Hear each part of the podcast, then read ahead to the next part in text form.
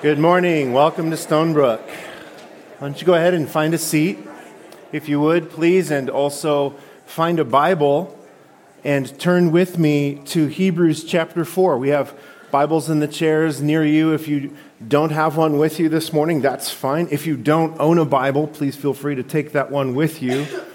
Um, perhaps you've got it on your device. That's good. I mean, Paul called the scriptures the scrolls you know, in the New Testament. So if you want to scroll, I suppose that's all right. Just turn off, just put it in airplane mode so people can't, you know, message you. That's all right. Hebrews chapter 4 is where we'll be today. Two weeks ago, an event happened on Sunday. It was a really big sports game, some of you may remember. And during said really big sports game, a, a Christian organization aired two commercials with the tagline, He Gets Us.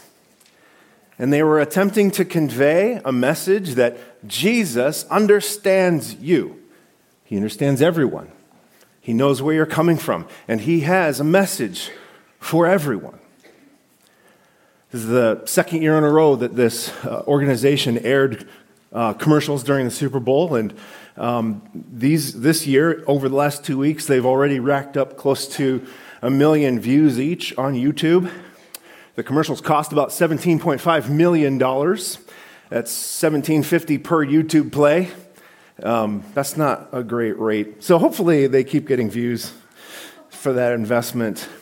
But this commercial, these commercials, they generated quite a bit of controversy this year. I don't remember it being so heated last year. Um, and I'm not sure what the difference was. Maybe I wasn't paying as close of attention last year.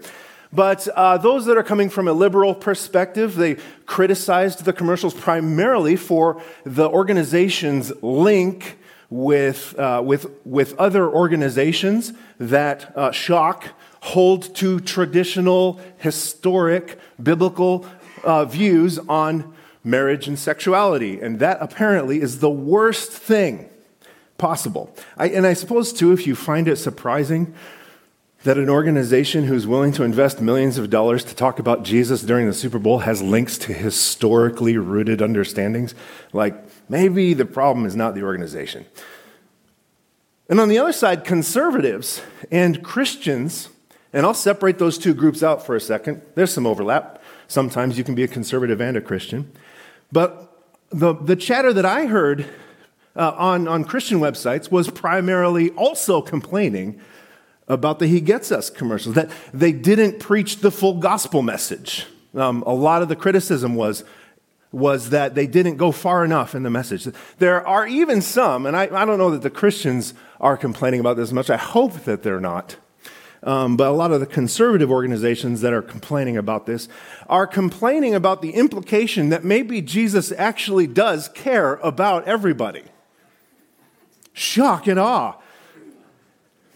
So I think there's misunderstandings from both sides. I haven't heard a whole lot of good, uh, a whole lot of good, like, hey, that was actually pretty neat.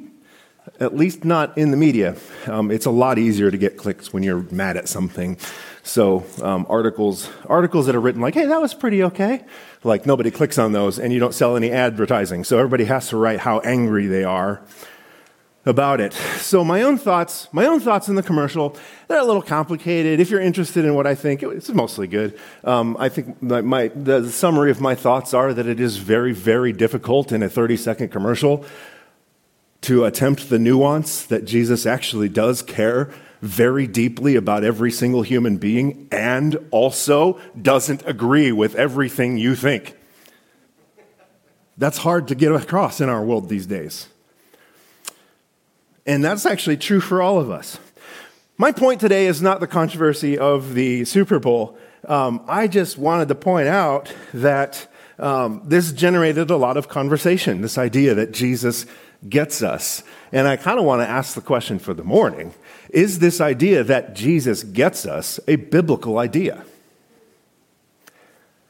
I didn't create the sermon because of the Super Bowl. I created this sermon because the point of today's passage is that Jesus gets us. And I'm like, oh, hey, cool, I could talk about the Super Bowl ad. Where does this idea come from that Jesus gets it, gets us? Well, it is a biblical idea, and it comes from our passage today. So, just a, a, quick reminder while you turn to Hebrews chapter 4 of where we have been so far. This spring, uh, we are going through the book of Hebrews. We're uh, on part six uh, of, the, of, the, uh, of the series through the book of Hebrews. And so far, what we've seen the author of Hebrews doing is that he begins the book by saying that when the Jews were under the Old Covenant, or the Old Testament, God would deliver messages through his prophets, and especially through the prophet Moses, and sometimes angelic messengers. And so far, where we've been is that Jesus is more important than the angelic messengers, and Jesus is a more important prophet than even Moses was. God would deliver in the Old Testament messages, especially through Moses. Through Moses, God gave Israel the whole covenant deal in the, in the first place.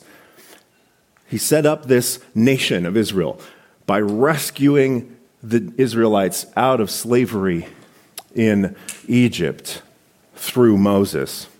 And he set up his laws and his promises and his covenant with the Jews.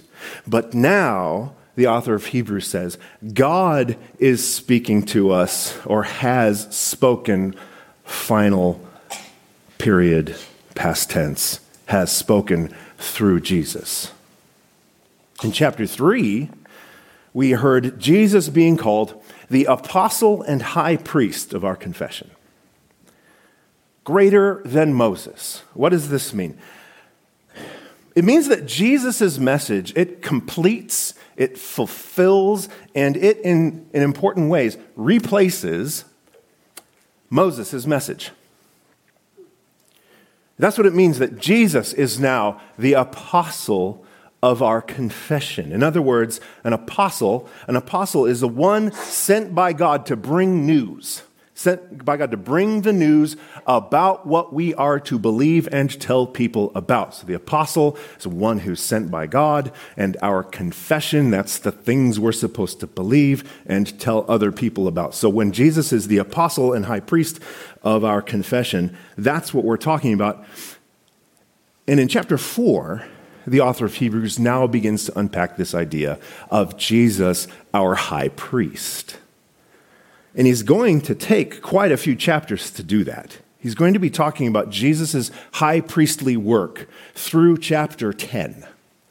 So going, we're going to make a start of it this morning in chapters 4 and 5. So let's read. Let's read this passage. Let's start in chapter 4, verse 14.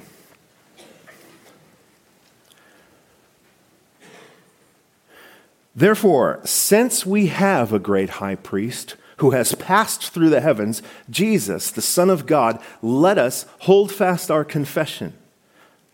For we do not have a high priest who is unable to sympathize with our weakness, but one who has been tempted in every way as we are, yet without sin.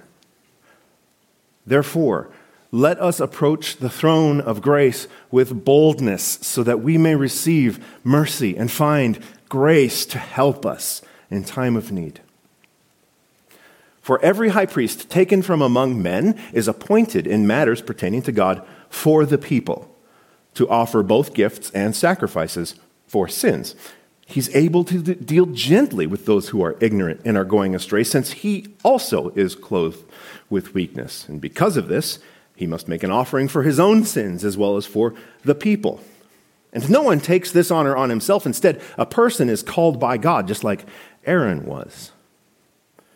Now, in the same way, Christ, he did not exalt himself to become a high priest, but God, who said to him, You are my son, today I have become your father. That's Psalm 2, if you're paying attention. And also in another place it says, You are a priest forever, according to the order of Melchizedek. That's Psalm 110. During his earthly life, that's Jesus, he offered prayers and appeals with loud cries and tears to the one who was able to save him from death, and he was heard because of his reverence. Although he was the Son, he learned obedience from what he suffered. And after he was perfected, he became the source of eternal salvation for all who obey him, and he was declared by God a high priest according to the order of Melchizedek.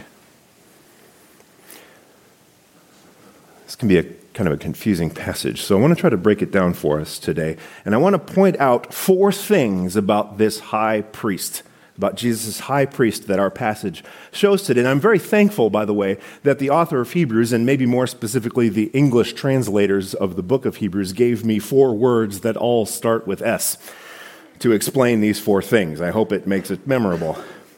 Jesus, our high priest, he is superior to the old covenant priesthood. Jesus, our high priest, he is sinless. He can sympathize, and he is the source of our salvation. That's actually five S's, so that's all right. First, let's take this idea that Jesus, our high priest, is superior. For the next six chapters, chapters 4, 5, 6, 7, 8, 9, and 10, they are going to discuss Jesus' superiority as a priest. But the author of Hebrews, he gets started on the reasons that Jesus is better than any merely human priest. And I say merely human priest because Jesus was human, but he was also God.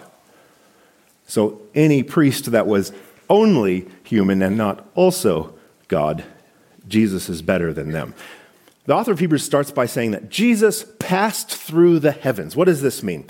Well, he's talking about Jesus ascending into heaven after his resurrection. That's what's going on here. See, in the Old Covenant, here's why this is significant. In the Old Covenant, the high priests would go into the Holy of Holies, they would present a sacrifice, a burnt offering, and the sacrificial offerings, the smoke of those offerings, it would rise like an, the aroma would rise to heaven, to God, who would hear the prayers and accept the sacrifices. But here's the thing about Jesus, the fully God and fully human priest. He himself made a sacrifice and he himself rose to heaven to be witnessed by God. That's an interesting parallel. That's why his sacrifice is better, because it's not just the aroma of the sacrifice that rises, it's Jesus himself. That's why it says he, he passed into the heavens. Our hope is that Jesus the fully God and fully human priest, made a sacrifice and is still standing there at the throne. God is still remembering that once for all time sacrifice. Jesus' sacrifice was not one that was temporary, that would need to be repeated time after time. The effect of Jesus' sacrifice lasts forever because he was the sacrifice and he is still in the throne room of God. In chapter 5, verses 6 and 10, the author of Hebrews uh, mentions another reason that Jesus is superior. And he says that Jesus is a priest in the order of Melchizedek. And then he says, I got a lot to say about that, but you're lazy. That's, it's in the Bible. It says it right here. And then he moves on and he doesn't explain it until chapter 7. So we're going to wait two weeks to explain Jesus being the high priest in the order of Melchizedek. Here's a quick preview. John, here's a quick preview. He's preaching about this in two weeks. What it means that he is, why, why being a priest in the order of Melchizedek makes him superior is because the Levitical priesthood, the old covenant priesthood, they paid homage to Melchizedek. They deferred to Melchizedek. So Melchizedek's priesthood was better. And Pastor John is going to explain that really well in two weeks. I promise you. So our high priest is superior to the old covenant priesthood, and our high priest, and another reason that he is superior is because our high priest is sinless. Next, we see in chapter 4, verse 15, Jesus is sinless. But we also see that he was tempted in every single way that we are. Now, think about that for just a second. Every kind of temptation that has come upon mankind, Jesus faced. Brainstorm to yourself for just a second. What kind of temptations do you face?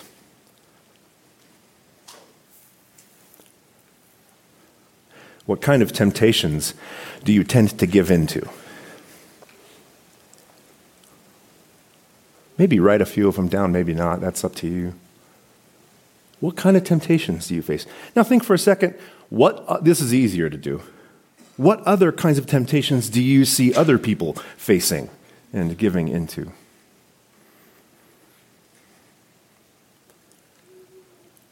Jesus faced all of those kinds of temptation. We see in chapter 5, verses 7 and 8, that Jesus, not only was he tempted in every way that we were, but he also suffered. And he wrestled in prayer with weeping and loud cries. Jesus suffered, he was tempted, and he faced spiritual war to the point that he was crying out to God with loud weeping. But here's the thing about our great high priest, Jesus. Even though he was tempted in every way that we are, he never gave in to those temptations. And he never quit during the suffering. He was sinless. Now we see in chapter 5 verse 3 that the merely human priests, they were they had sin, and so they had to offer sacrifice for themselves as well as the people. But our great high priest's sacrifice was perfect because he was perfect. He didn't need to make a sacrifice to save himself. The old covenant high priests, they had to make the sacrifice to save themselves as well as the people. But Jesus did it without having to. He didn't need saving. He did it solely for his people. That's a better priest. No selfish motive.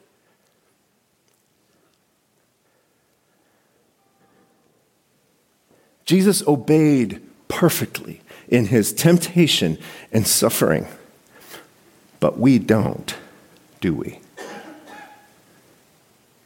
This idea that Jesus is without sin, I think oftentimes has the effect of making us feel really crummy making us feel really unworthy of Jesus, doesn't it?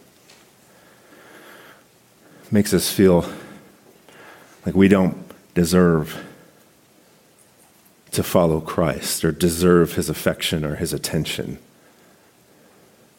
And I'm here to tell you this morning that that is exactly true. You are unworthy of Jesus' affection you are unworthy of God's grace.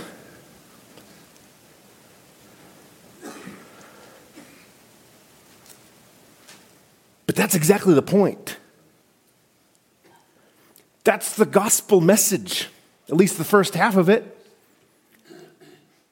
None of us on our own have the right to approach God. That fear and trembling you experience at the idea of going to God and bearing your soul in prayer, it's appropriate unless you know Jesus. We are too sinful. We are too unclean. Our feeble attempts at cleaning ourselves off don't work. And this is the confession we're supposed to hang on to. We are unworthy. But, but, our great high priest, our great sinless high priest, gladly made the sacrifice that makes us worthy. Our high priest he is sinless, but he also gets us. He can sympathize. The fact that Jesus is sinless can tempt us to think that he is up in heaven looking down on us, shaking his head at our failure to measure up. But what does our passage say? What does the scripture say about how this sinless Jesus feels toward us? Look at chapter 5, verse 2. How does a merely human priest feel toward his people? It says, He is able to deal gently with those who are ignorant and going astray, since he is also clothed with weakness. And that is why it is so important to understand that Jesus became a man. Because he also took on weakness and faced every temptation any one of us has ever felt and suffered just like we do. He, being God, became a man, and so he can deal gently with us because he gets us. He can sympathize with us. And the point of this passage is to help us know, help us to have confidence, help us to hold on to our confession that Jesus understands our weakness. We get a picture of this in the Gospel of Matthew. The Gospel writer Matthew records a time when he saw Jesus during his earthly ministry. He saw Jesus getting us in Matthew chapter 9, verse 36, the gospel writer Matthew recorded when Jesus saw the crowds, what was his feeling toward them? He felt compassion for them because they were distressed and dejected like sheep without a shepherd. This word compassion means to suffer with, but in the Greek, it uses a root word that's the same as the pit of your stomach. He felt them in his gut. You ever feel that feeling toward something, some event? Oh, it just punches you right in the gut. He felt compassion for them because they were what? They were distressed and dejected like sheep without a shepherd. Jesus does not look down from heaven on your weakness. He sees it fully. He knows it and he experienced it and he has compassion on it and he calls you to trust him in it. Yes, judgment is coming for sin. And unless you do trust that great high priest's sacrifice, you will face the judgment you are fearing for your sin. But until then, God is not in heaven. Jesus is not in heaven sneering at you and turning his back on you because of your failure to measure up. He's calling you to trust him. Fix your eyes on him. Fix your mind on him, on Jesus, the apostle and priest of our confession, the pioneer, perfecter of our faith, the source of our salvation. Our high priest is the source of our salvation. His obedience in temptation and suffering, it says here in chapter 5, and in his humanity, enduring that trial, even going all the way to the cross, is why he is able to save us. Until he did that, this scripture says he was not able to save us.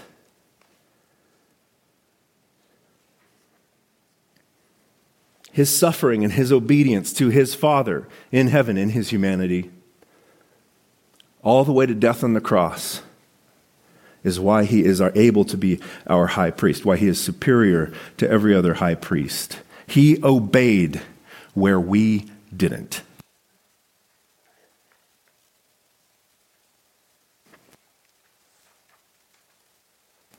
He obeyed in our place.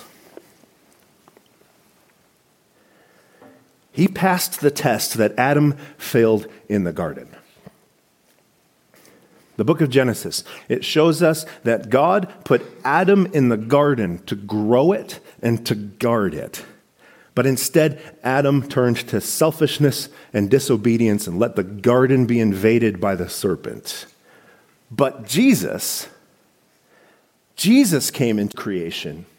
And even though he was tempted, in every way that we are, in every way that Adam was. And even though he suffered just like we do, he did not give in to the temptation and he did not quit during that suffering. And that is why he was declared worthy to be our great high priest and why his sacrifice of himself on the cross was declared worthy to be the one sacrifice for all people for all time. No other sacrifice is necessary. And now, no other sacrifice is possible. He did it because we couldn't.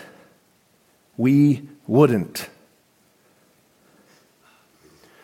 When we sin, which you all do, which I do, when you fail to obey, what are we supposed to do? We're supposed to look to Jesus and see that while judgment is coming for your sin, he stands there in the throne room in heaven, not wagging his finger at you, but extending his arm in mercy and in grace. And he says, Admit it. Admit that you don't love God with all your heart. Admit that you don't obey your Creator's commands. Trust that Jesus did that for you all the obedience you need to get into heaven. He did. Look to Him, hang on to Him. And that is exactly what the author of Hebrews tells us to do in light of this fact that Jesus was that great high priest in light of the fact that we have this great high priest who is superior to the old covenant priesthood, who is sinless, who can sympathize, and who is the source of your salvation, he says, hold fast to your confession. In chapter 14, verse chapter 4, verse 14. Hold fast to your confession. I think last week, John, during a song, you explained the idea of holding fast. What is fast? It doesn't mean quickly. Uh, that's one definition of fast in the English language, but another definition is tight, like a fastener on a box. It means that you can and should feel secure about the things you believe. You should feel secure. You can feel secure that Jesus really, really, actually does forgive your sin when you trust in him. He his sacrifice really was enough to pay for all of your sin, including that one you're wondering about. He really is the great high priest. He really does get you. He really does understand you. He really does care about you. Hold tightly. Be secure in that belief, that confession. And because, because of that, so we can also approach the throne of grace with boldness. That's the second thing we're encouraged to do. In light of our great high priest, Jesus, chapter 4, verse 16, says, Approach the throne of grace with boldness because your debt is now paid, and because Jesus really is there in the throne room interceding on our behalf, we can approach the throne with boldness. Because Jesus did everything needed for us to be able to face up to God, He invites you to come to Him boldly. What does it look like to approach boldly? We get a picture of this in the Gospels. It looks like children. Here's the great thing. There was, a, there was a time when Jesus was teaching to the crowds, and all, all, all the people were standing around amazed at his teaching. And can you imagine if Jesus were in the park preaching? How would you feel going up to Jesus? What, how, like, that would be kind of like this reverent, wonderful, wild moment wouldn't it? You know the great thing about kids? They don't care. They are not impressed by the things adults think are important. And when Jesus was teaching, there were a bunch of small children that came up to him, and his disciples tried to, like, no, no, don't do that. Like, we're back there in the, you know, people, the kids are running, and we're like, stop, and, you know, in the back hallway here. But when Jesus saw that, he said, let the little children come to me. Don't stop them, because the kingdom of God belongs to such as these. Approach God's throne like little children, like kids. In fact, Jesus says if we don't approach like kids, and if instead we try to get ourselves all cleaned up, act all proper and religious, and be real polite and Midwestern nice, and defer to the next person next to us, and like don't make a fuss, and don't try to like put yourself forward, all those awesome Midwestern things, we won't enter the kingdom. Jesus goes on, he says, Truly I tell you, whoever does not receive the kingdom of God like a little child will never enter it. And after taking them in his arms, he laid his hands on them and blessed them. Brothers and sisters and friends, we are supposed to be like those little children, boldly approaching the throne of grace. Your religiousness and your good behavior and your politeness and your your decorum in church will not get you into the kingdom of heaven. Only trust in Christ's priestly work and bold acceptance of it like a kid will. We approach the throne of grace with boldness. Why? What are we supposed to approach the throne of grace for? help. Approach the throne of grace for help. Verse 16, therefore, let us approach the throne of grace with boldness so that we may receive mercy and find grace to help in time of need. When are you supposed to go to the throne of grace? in time of need. Do you find yourself having a hard time holding on to your faith? Do you have a hard time remembering that Jesus died for your sins, including that one? Do you have a hard time obeying Christ perfectly? refusing temptation every time. Do you have a hard time with that? Do you have a hard time when you are suffering? Is it tempting? And does it feel like maybe you're about to quit?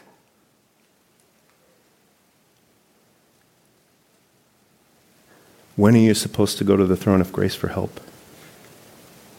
in time of need. We are to go to God's throne when we need help, not when we have it together and we're feeling strong. That's what the throne of grace is for. Approach it with boldness. Maybe some of you here have never approached God's throne before. Maybe some of you here don't know about all this Jesus stuff. The people are nice, they treat me well. Maybe the people aren't nice, but you're compelled by this Jesus guy. But have you approached his throne boldly? This verse is also an invitation to you. Approach the throne of God with boldness to receive grace and mercy in a time of need. You can approach God's throne with boldness, every single one of you in this room, whether you are a Christian or not. You will become a Christian with the kind of faith it takes to approach God's throne with boldness because the only reason you can approach the throne of grace with boldness is that you need to believe that Jesus did everything that was needed to pay the debt for the sin that keeps separating you from God. You just need to trust Him. And I'd invite you to do that this morning. Trust Him. All of, all of us. Trust Him in our suffering. Trust Him in our temptation. Trust Him in our unbelief. Believe it. It seems so impossible, but believe it. And go to His throne for help. How do we do that? We do that in prayer. We do that together as a community. we do that by studying Him and understanding Him. Let's do that. Let's pray. Let's go now together to the throne. Well, Jesus, we know we don't have very far to go to get to your throne because you are here in our midst. You promise.